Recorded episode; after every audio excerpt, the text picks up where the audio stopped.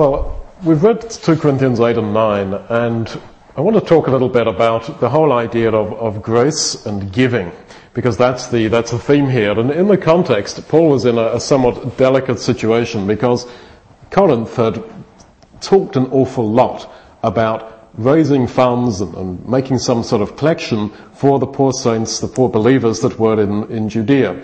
And yet they hadn't actually come up with anything. And so Paul is writing to them saying, look, I don't want to force you. And you shouldn't give out of any sense of compulsion that you must do this, but understand I'm in an awkward situation. I boasted about your eagerness to do this, but I also don't want to force you. But on the other hand, I also sort of have to explain my boasting about you and my promises about you to those that are in need. And so in dealing with that very difficult situation, he raises a number of principles, we could say, about giving, which I think are valid for all time. He starts off in chapter 8, verse 1, by saying that I want to tell you about the grace of God which has been given in the churches of Macedonia. And although they're poor, he says, because God gave them grace, they therefore are giving. Now, grace is the same word translated gift, and that is really the idea of the word. The fact that we have been shown grace by God, that we have been given salvation in prospect, we have been given His absolutely undeserved favour and blessing and acceptance and forgiveness, that means that we can't be passive to that, but we should in our turn give out to others. And so he says the believers in Macedonia were given grace, it's a wordplay there, and therefore they were generous. To a quite amazing degree, he says. Although they were terribly poor, their deep poverty, yet they were rich in their generosity. So then he sets up a principle that we are given so that we might in turn give out to others. And if you have a look at chapter 9, verse 11, he says the same. He says, you being enriched in everything unto all liberality. Generosity. You have been enriched so that you might be generous. And through that, he says, that will cause thanksgiving to God. So the whole idea of being given anything is so that we might give it out to others, and so that they might, in their turn, thank God and glorify God for our generosity to them. And so he talks in the Old English about how this is in fact an experiment by God. In verse 13, he talks about the experiment of this ministration, the experiment of this service, and the idea really is a test, a proof, if you like. So the experiment is going on in the laboratory of life, and we are the guinea pigs, the people that are being tested, experimented on, and God is giving us different things, various things, and seeing how we give them out to others, and how that gives glory back to Him. But of course we mess it up. The minute we say, this is mine, this is my pen, and that's mine and it's not yours. This is my life. This is my book, this is my money, this is my salvation, this is my anything, it's mine. Then we start to miss the point, and the experiment, as the Old English says, will not work. We fail. The whole point is that we actually own nothing. Now, that is taught right through the New Testament, in that we are called so many times the slaves or the bond slaves of God and Jesus. You remember Romans 6, we were the slaves of sin, and now we are the slaves of God and Jesus and of righteousness. Now, a slave owned nothing, not even their own body, absolutely nothing. They were owned and possessed by somebody else. And so the whole idea of personal ownership of anything is really a myth. Yes, we may spend our lives paying off a mortgage or bond or whatever, so that I own this piece of land, and I own this house that is built upon it, or this apartment or whatever. Yes, you own it until you die. The whole idea of personal possession, that this is mine forever, is a myth. It's just not how things work out. And so we are given all that we have so that we might give out to others.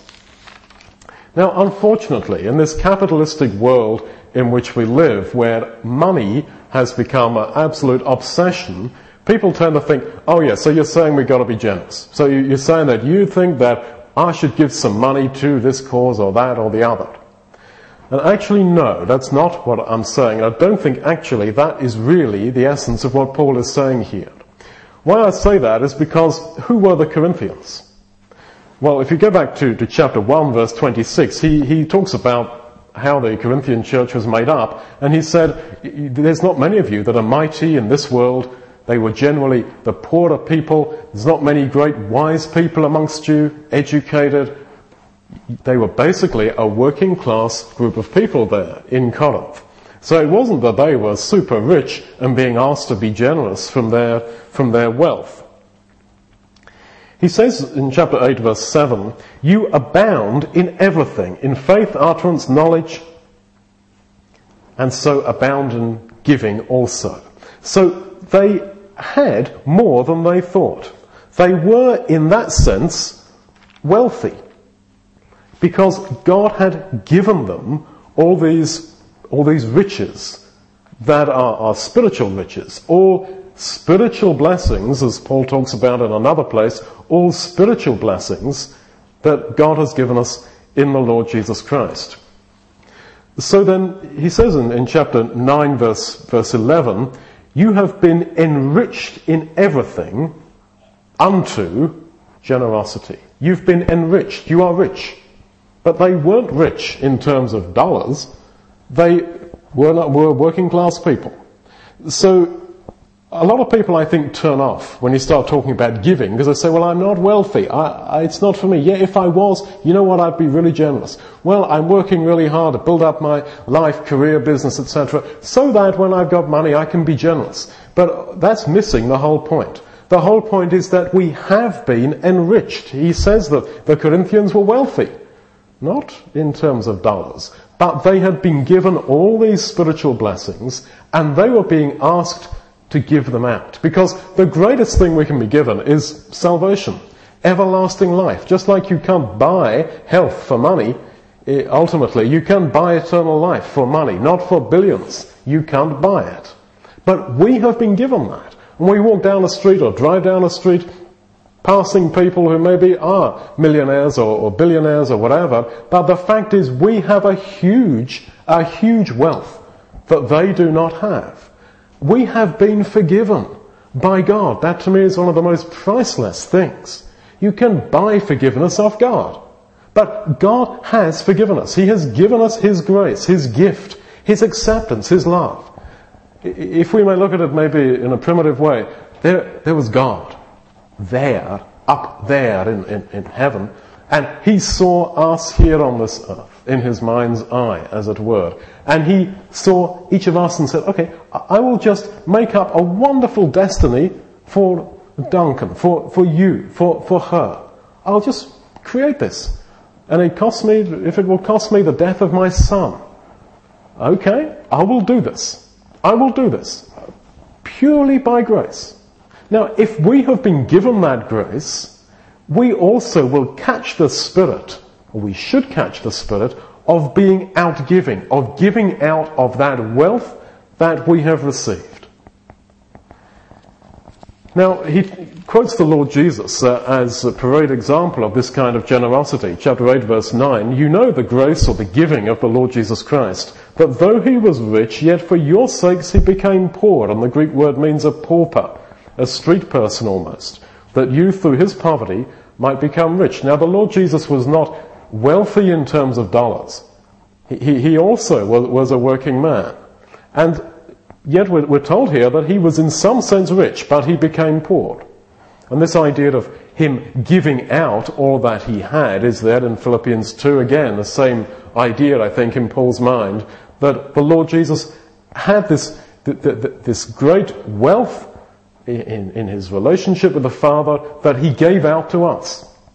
In other words, he didn't just sit there in Nazareth praying to God, having a nice time out there, meditating, sort of basking in the sunshine of God's love kind of thing, and just having a great time with God. But no, he left all that and got involved in the lives of prostitutes, of tax collectors, of desperate men and women, and led a small group of them to salvation and continue to work with them to build up the family that he has done.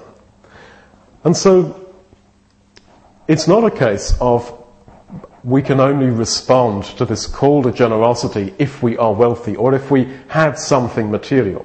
The whole idea is that we should pick up this spirit of outgiving in response to God's outgiving to us. And if we have that, then as Paul says very powerfully in chapter 8, verse 12, if there is, most importantly, a willing mind, it is accepted according to that a man has, and not according to that he has not. The actual giving of anything material is not so important. He's saying the important thing is to have this, what he calls a ready mind, a willing mind, a mind that gets it, that I have been given so much, and I want to give out to others. Now, you might remember that account in the Old Testament where the Jews were surrounded by an army, and this army was basically scared off by God. They thought that they were being attacked by somebody else, and they ran away, left all their gold, silver, and all their precious things there in their tents and ran away. And there were a few beggars, lepers, who slipped out of the city and thought, well, we might as well go and die with the enemy than just die of hunger in the city. They go out there, they find gold, silver, etc. They think, wow, this is great. They start stashing it up for themselves, and then stop. It's not quite right. There's a ring of truth about that story, that it's not a story, it's real history. That those men thought, stop now. We can't just have all this for ourselves. We've got to share this with our people, with other people. And so that's how it should be with us. That one cannot be convinced that I am forgiven, that I will live forever in God's kingdom, and then be passive about it, and not breathe a word of it to anybody else. We can't do that. You can't, like those lepers, you can't stash a load of gold and silver and then you see, wow, there's just so much of it here. You actually have the natural desire to go and share that with somebody else. And this is what's going on here. And I said that the Lord Jesus is held up by Paul there as the parade example. That if he outgave of himself so much for us, what about us? We must respond to that by giving. And so he says in verse 5, chapter 8, verse 5, when he talks about how generous the Macedonians were, who he says were very poor, he says but first of all, he says, they gave their own selves to the Lord and to us, as if our giving of ourselves to the Lord has to be paralleled with giving ourselves to our brethren. As John puts it in slightly different language, if you love God, you will love your brother also. You cannot say, I love God, and not love your brother. That means you don't love God. Anyway, he says that they gave themselves, and this is the same words used a number of times about the Lord Jesus giving himself to die for us on the cross. Just a couple of examples. 1 Timothy chapter 2, verse 6. He says the Lord Jesus gave himself on the cross a ransom for all. He gave himself in his death. And now he says that, well, the reason why the Macedonian brethren were generous to their brethren was because they had given themselves to the Lord. Titus 2:14, another example. Titus 2:14, Jesus gave himself for us that he might redeem us and purify unto himself a people for his own possession, zealous of good works. So he gave himself for us so that we might do good works. And we might think, no, he gave himself for us so that I might be forgiven and I might live forever. Well, that is true, but the result of that was an inspiration to us in our lives. Now, God could have saved us any manner of means he chose. It was not in that sense necessary that he had a son, and certainly not that Jesus would die in the way that he died, in this terribly public, painful, naked way of being left without absolutely anything. And then one by one, at the very end, his friends go away from him, he is left alone, then his mother is there, and she and John turn around and walk away. He's left finally, at the very end, with nothing. Now, that is the pattern for us, so that we're not only saved because of that, but we are inspired to good works. And so it's no wonder that here in Corinthians, Paul is quoting the example of Jesus and saying that is the root cause of our generosity, if you like, of our giving. Now, going on with that theme, chapter 9, verse 6, he says, "He that sows sparingly shall reap also sparingly, and he that sows bountifully shall reap bountifully." Now, when he says, "he that sows sparingly," there's another time where that Greek word occurs, and it's in Romans 8, verse 32. God did not spare his son. The God who did not spare his son freely gave us all things. So then, God's example, let alone that of the Lord Jesus, is held up as ours. That if God did not spare his son, we also should not sow sparingly. It's the idea of not irresponsible generosity, but a total outgiving of life. Not holding things for myself, but realizing this whole thing of possession is a huge divine experiment. To use that old English word that the AV uses here, that it's to see how we will give it back out to create glory to God. So then, what have we been given? We've said we've been given salvation, we've been given grace, we've been given forgiveness. And in fact, he starts writing to the Corinthians, 2 Corinthians chapter 1, verse 4, saying that great grace has been given to them. And so, when we think, well, who am I and what have I got? What can I do? Well, straight away, even if we feel we have no material things to give to anybody, even if we feel that I have no talents, I'm not a talented guy, what can I do? Just exist? No. We have been given a lot. We are richer than we think. With the riches, as he elsewhere calls them, the riches of God's grace. And he says in Ephesians 4, verse 7, that to each one of us has been given grace, has been given gifts. So we should not think that I don't have anything to give. We have more to give than we think. And perhaps this sense we have that, well, I don't have anything, I'm nothing, I don't have nothing to share, is in fact, maybe psychologically, subconsciously, some form of sort of self-defense against sort of having to be generous. He says, for example, in Ephesians 4, verse 29, "Speak in such a way that it ministers grace or a gift to the hearers." How you speak is a gift to others. Speaking in a way that ministers grace. So then, thinking about this business, if you like, of giving. Verse 2, chapter 8, verse 2, he talks about how the believers in Macedonia gave from their deep poverty in their liberality. And you might notice in some margins of some English Bibles, it says singleness or simplicity.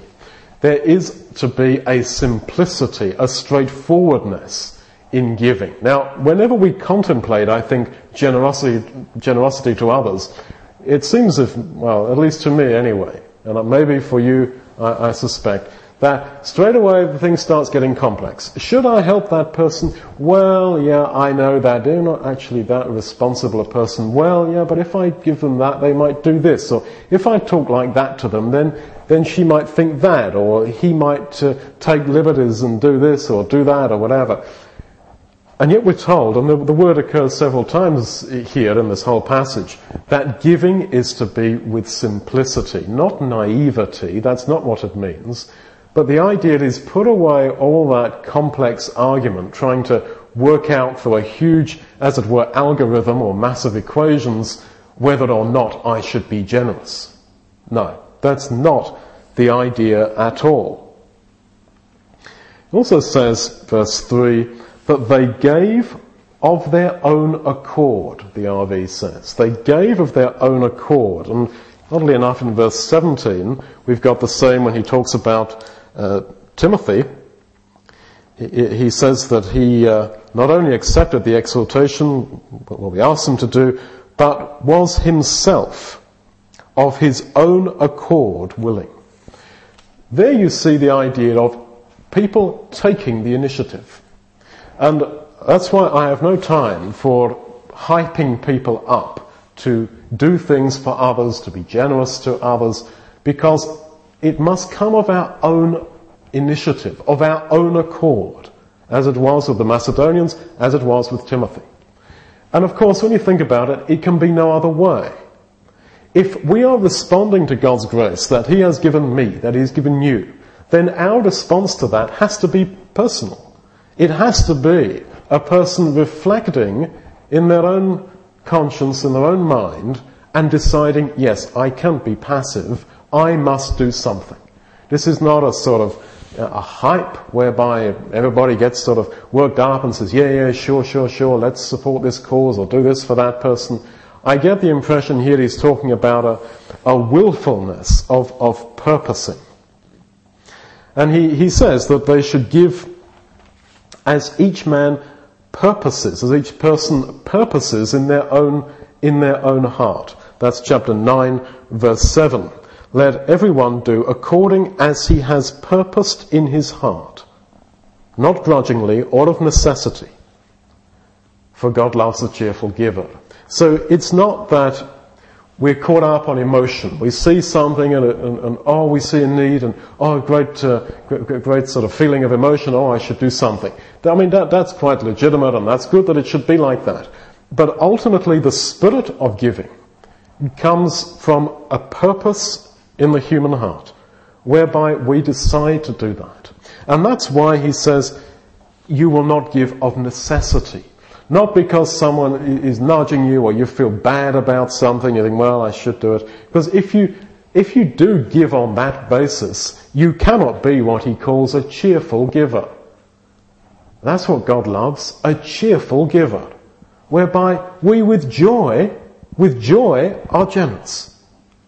Because we have received those blessings from God, and we want to give that out with joy, with simplicity, as I say, not in naivety or idiocy, but with a singleness of mind, whereby we say, no, he's given me this, he's done all this for me, I want to give that out to others.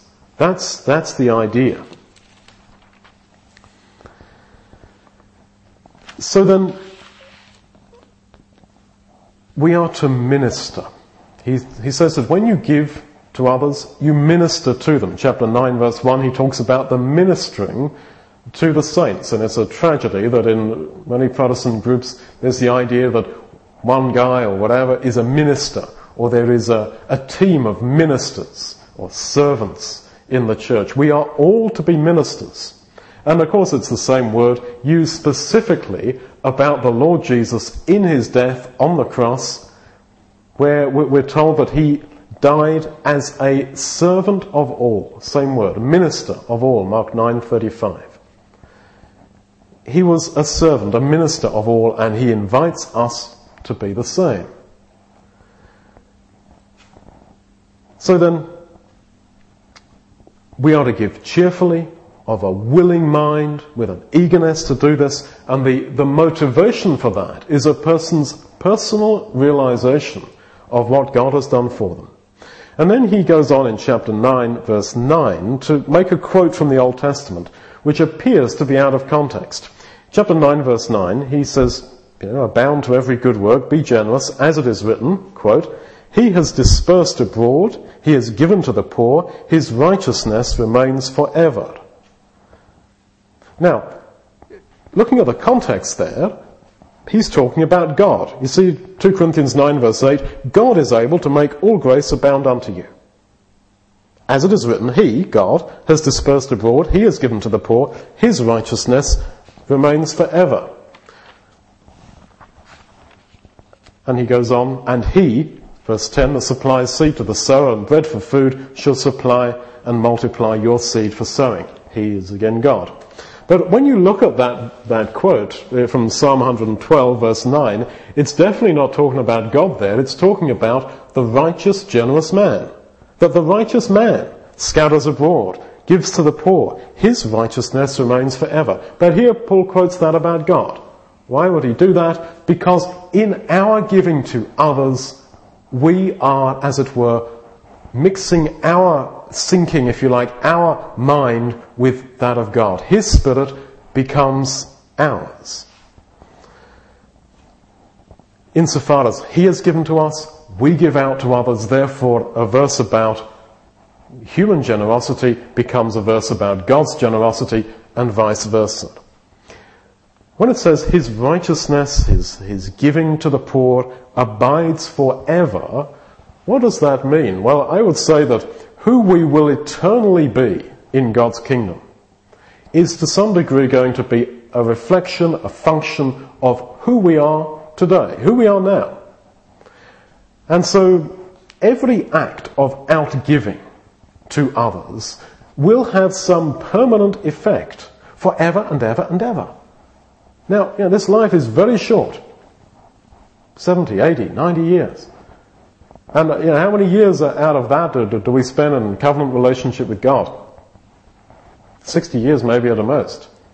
For most people, far less. We have a very, very short and limited time frame in which to work. And according to how we act ourselves, we deport ourselves in that time frame, that affects who we will eternally be for the ages and ages and ages of eternity. And so every act of outgiving that you do, it's not that it's going to make you better or bigger in the kingdom, not in that sense, but it will have an eternal effect for you.